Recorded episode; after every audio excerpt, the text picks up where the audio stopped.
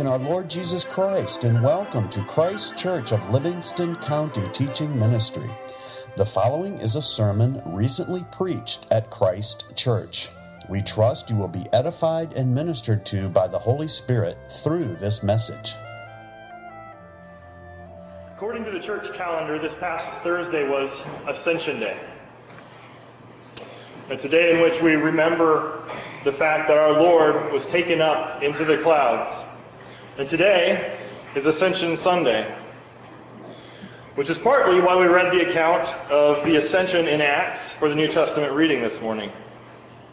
This is a time in the church calendar when we commemorate the glorification of Jesus by his Father. Jesus has been given the name which is above every name, and he has been crowned King of heaven and earth. This also appropriately coincides with the seventh week of Easter. If you look at the beginning of your bulletins, you'll notice that it is the seventh week of Easter this Sunday. Well, this is appropriate because Easter is where Jesus Christ's glorification was initiated. It was Jesus' vindication that the Lord raised him from the dead. God proved that Jesus was his son as he, as he proclaimed before, and that God was well pleased in him by raising him from the dead. Now, the fact that this is Ascension Day, Ascension Sunday, also relates to what we've been talking about in 2 Peter already. Today, we celebrate Jesus' ascension, but at his ascension, the angels told the apostles, why do you stand gazing up into heaven? This same Jesus, who was taken up from you into heaven, will so come in like manner as you saw him go into heaven. Jesus is coming back. Which brings me to my, my sermon this morning. Jesus is coming back, therefore. In our text this morning, we have three therefores. In verse 11, verse 14, and verse 17. This, the whole point of 2 Peter has been to remind the Christians that Jesus is coming back. Now, Peter's telling us, what do we do with that? Well, Jesus is coming, therefore, have hope. Verses 11 through 13. You should be characterized by holy conduct and godliness. Therefore, since all these things will be dissolved, what manner of persons ought you to be in holy conduct and godliness? You should be characterized by holy conduct and godliness. Because the destruction of Judaism is imminent. Because Jesus is coming, Peter's talking to the first century Jew, Christian Jews, and he was telling them, you should be pure and holy because that is your salvation. Remember that the point of 2 Peter is found in chapter 2. God knows how to save the righteous while punishing the wicked. So therefore, be righteous. You should be characterized by holy conduct and godliness. Verse 12, looking for and hastening the coming of the day of God. This is hope. Jesus is returning, and it's a violent thing when Jesus comes back. Jesus has, has been resurrected, and he's been taken up into heaven, and he's reigning in heaven now. And when Peter proclaims the gospel at Pentecost, the Jews respond this way. They say, What shall we do? Jesus, Peter told the Jews, You have killed the Messiah, and God has vindicated him. Now he's been raised from the dead, and he's been he's reigning in heaven. And, and his day is coming. Look for it. Hasten it. That's what he's telling the Christians to do here. But, but when he pro- proclaimed this to the Jews, the Jews realized that Jesus was coming back. And they said, What do we do? And Jesus and Peter proclaimed the gospel, the good news. There is salvation. There is salvation from your guilt. He says, Repent and believe that Jesus died for you. So, you should be characterized by holy conduct and godliness because the destruction of Judaism is imminent. And Peter is reminding them of what he said in chapter 1, where he said, that you need to be diligent to be. One second.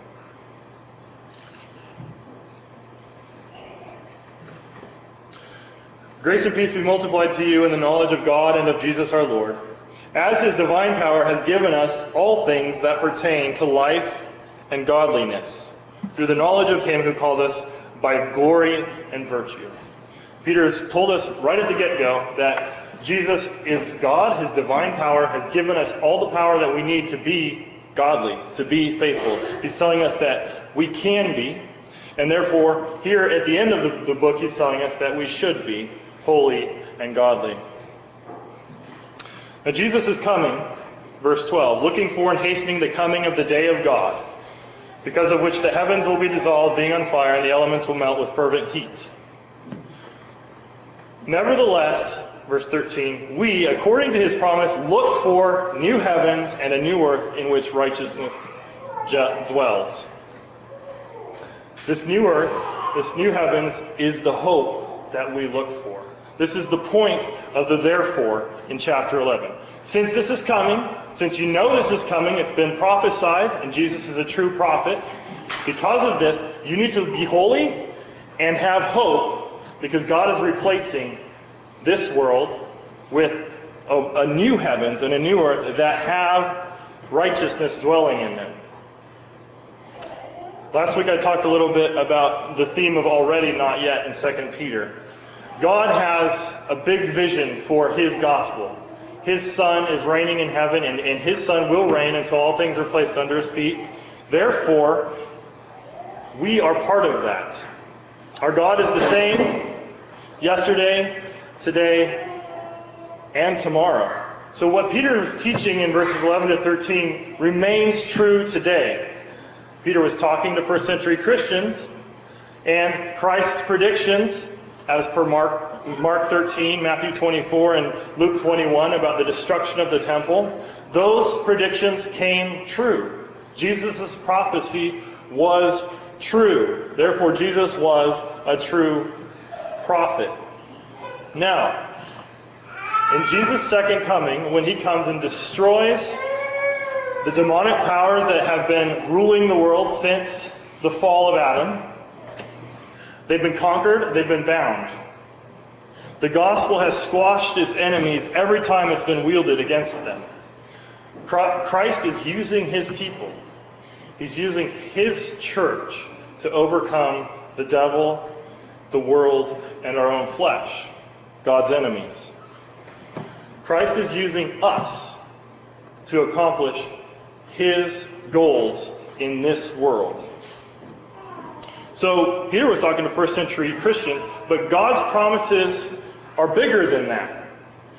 Yes, it's true that the Judaic dispensation ended in AD 70, but Christ ushered in a new kingdom, a new heavens, and a new earth. And his kingdom is, as Christ says, not of this world. It's a spiritual kingdom. And now true worshippers must worship him in spirit and in truth. This doesn't mean that Christ's kingdom will not be visible in the world. We're not Gnostic. When we say that Christ's kingdom is spiritual, it doesn't mean that it's ethereal, that it doesn't have traction here and now in this world. Yes, it's spiritual, which means it's not obvious to the world about what's going on around us. But it's real. It, that part is obvious to the world. When the world sees a Christian living as a Christian, it's clear to the world that there's something different going on here. Because Christ's kingdom is, has, has claimed that person's soul, and that person is now carrying out his marching orders in this world, conquering this world and the powers that be in this world. So we are not Gnostic. Christ's kingdom is spiritual and it has an effect in the physical world. Christ is the true man. If anything, he is more physical than this world is. His kingdom pushes past the lies and the appearances of this world, and it displays the glorious word that upholds everything in this world. Last week I preached on chapter 3, verses 5 and verse and 7. Well, more than that, but in verse 5 and verse 7, it's talking about what the scoffers willfully forget. They forget that by the word of God, the heavens were of old and the earth standing out of the water and in the water.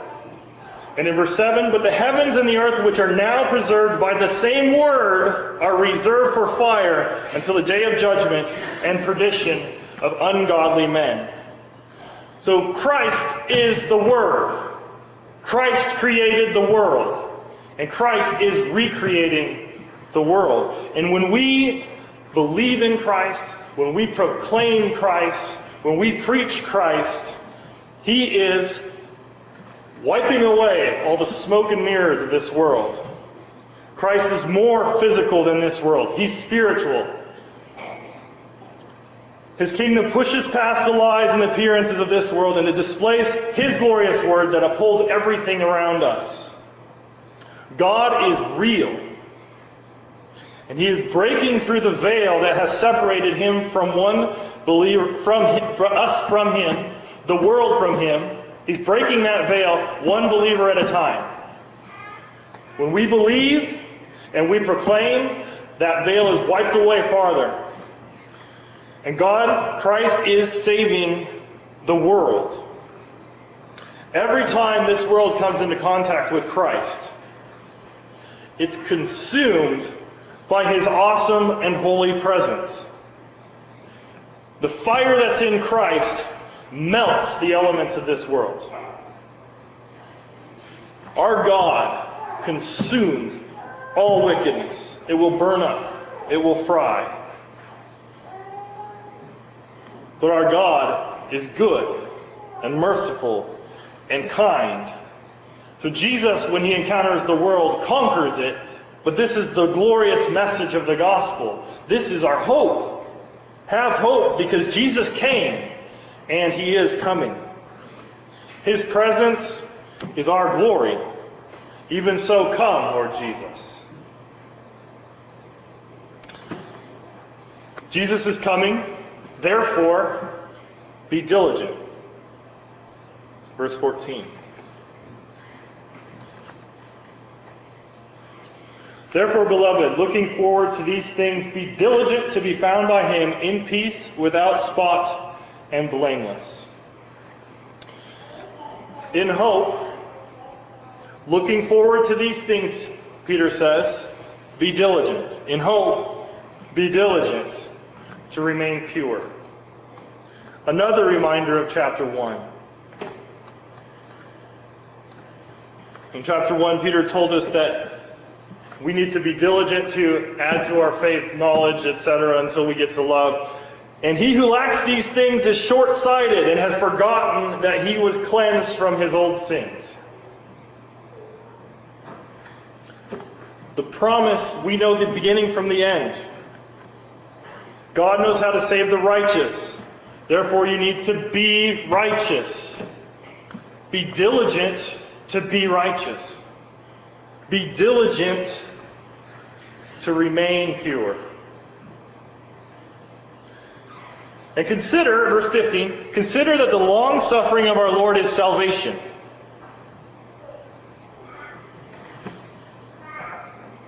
This is the justification of the not yet part of what I was saying with already not yet.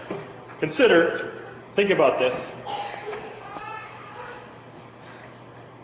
God's mercy is our is salvation. God's mercy, the long suffering of our Lord is salvation. Now why would God come with his son? Why would Jesus come and then come back and wipe out the Jews? And still leave something undone? Why is it not yet accomplished? Why? If, if, Christ has already come, why are we stuck in this world where we're battling sin? Why? Well, it's God's mercy. It's God's grace. The reason there is a not yet is because the long suffering of our Lord is salvation. You and I would not be here if it wasn't for God's patience in the first century. Jesus is reigning in heaven, but Jesus is reigning, and God is God wants a glorious kingdom. In the first century, the church was small. In the first century, relatively speaking, there were fewer people on the earth. There are more now. There are more sinners, but there are more saved people. And the gospel, when God's people live it faithfully, causes the church to grow. And when the church grows, this is glory for Christ. It's salvation for his people, but it's glory for Christ. And it's all part of God's master plan. And God's vision is grand. Salvation is greater than a handful of believers in the first century. We have hope. We look for Jesus coming. We desire it. We long for it. But we also recognize that God has given us many tasks to take care of in this world. Each one of us has responsibilities and cares here, now. But it's our blessing, it's our salvation that Christ's kingdom already is, but that it's not yet done. We live in the new heavens and the new earth. Christ came, when Christ was walking among the earth, he said, This behold, the kingdom is among you. God's my kingdom is here. The spiritual kingdom is, is now here on the earth. The new heavens and the new earth exist here and now on the earth. The new heavens and the new earth where righteousness dwells exists here and now on the earth. Spiritually. And physically when we're faithful. This means that the gospel has traction here. Consider that the gospel conquers despite the best laid plans of the devil and the world. Jesus is reigning in heaven. He will reign until the last enemy is conquered. So that means that even though we seem to be fighting a losing battle sometimes, it appears that way. God's story, God's timeline, His story is that He loves to bless faithfulness in those situations where it looks like there's no hope. So be diligent. Therefore, Jesus is coming. Therefore, be diligent to stick through. Stick it through. Stick through. Life is a journey. Life on this earth is short. We all are born and we live and we die. And when we die and we look at the span of our life 80 years, 100 years relatively speaking to eternity, it's a breath, a wisp. We are passing through here. We're pilgrims. We're citizens of another place. The worst the world can do, the worst the devil can do is kill us. But that would just get us to Jesus quicker. Amen. Come, Lord Jesus. Verses 15 and 16 have an aside in them. As also our beloved brother Paul, according to the wisdom given to him, has written to you, as also in all his epistles, speaking in them of these things in which are some things hard to understand, which untaught and unstable people twist to their own destruction, as they do also the rest of the Scriptures. Now, what Peter's talking about here is the challenging nature of Paul's teachings. He says, Paul's written to you about these things. So, so we know, according to what the Apostle Peter is telling us here, that what Paul is talking about in the rest of his writings, and Paul wrote most of the New Testament, he wrote 13 or 14 books, depending on what your interpretation of that is. Hebrews is the one that, that is challenged. I believe that he, he wrote that also in the New Testament. Paul wrote most of the New Testament, and much of it is about the outworkings of community life within the church.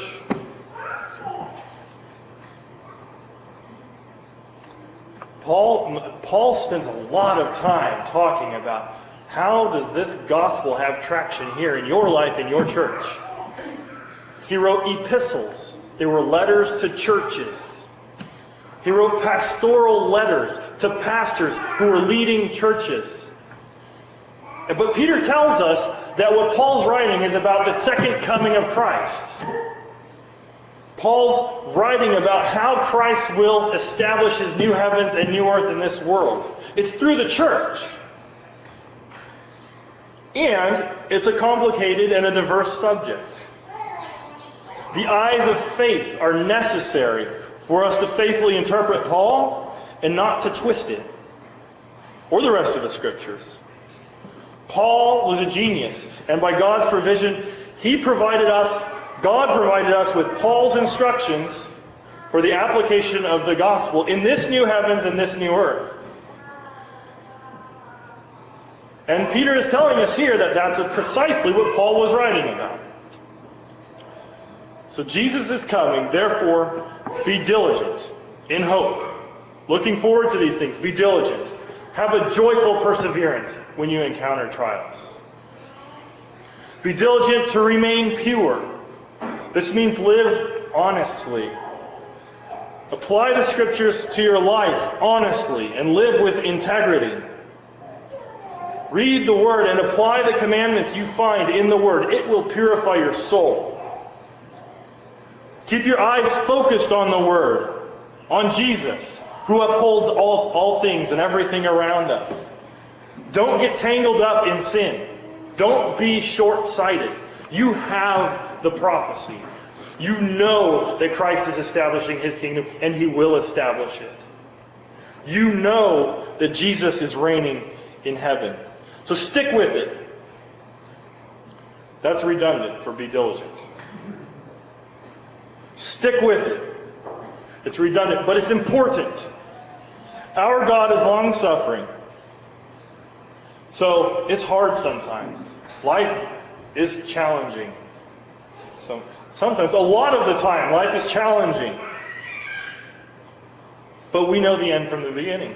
We know that Jesus will supply all of our need. Our long suffering is Christ's salvation for the world. We are Christ's body. God's long suffering is salvation.